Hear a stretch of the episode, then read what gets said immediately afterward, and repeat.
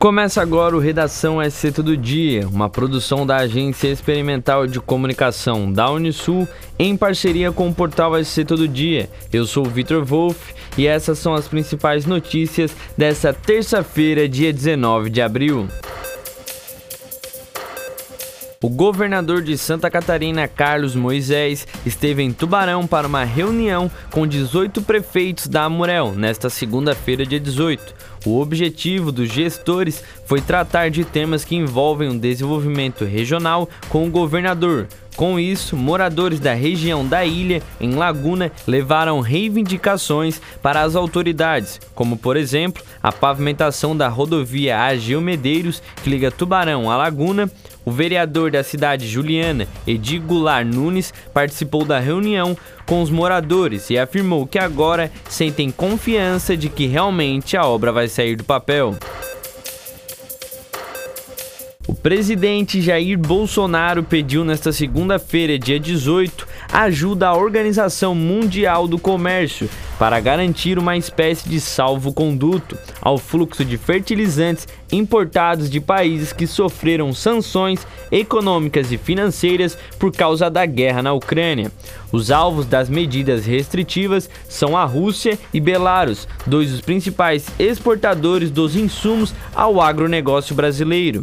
Desde o início da guerra, provocada pela invasão russa à Ucrânia, o governo Bolsonaro lançou um plano nacional de fertilizantes e tenta obter fornecedores alternativos para evitar impactos na produção de alimentos no campo. O Comando de Polícia Militar Rodoviária divulgou no fim da manhã desta segunda-feira, dia 18, através da sua sessão de operações, o balanço final da Operação Semana Santa 2022, que teve início na última quinta-feira, dia 13, e encerrou hoje. Foram quatro mortes registradas nas rodovias estaduais durante a operação. Os números apresentaram redução de 3,9% no total de acidentes que passou de 77 do ano passado para 74 este ano.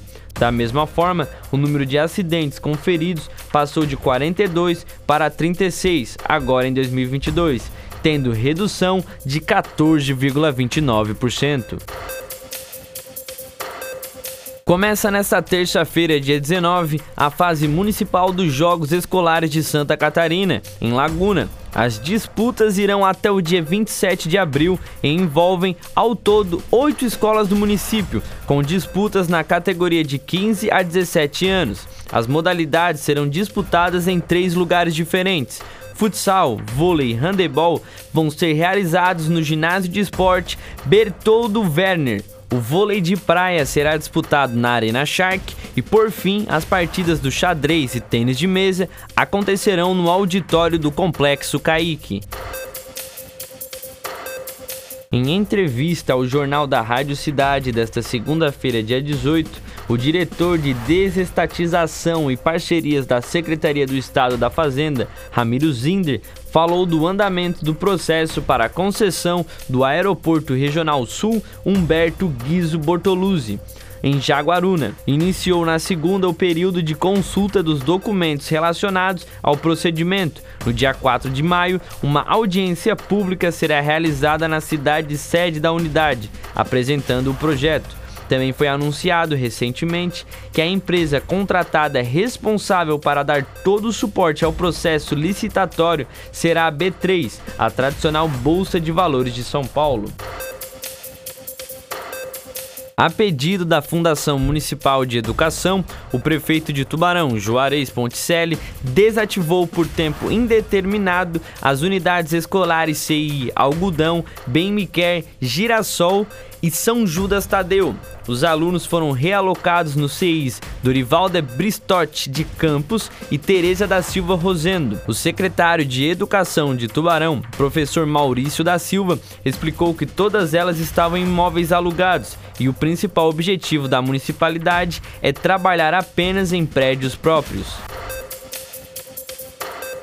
Para mais notícias, acesse o portal SC Todo Dia. Até um próximo episódio.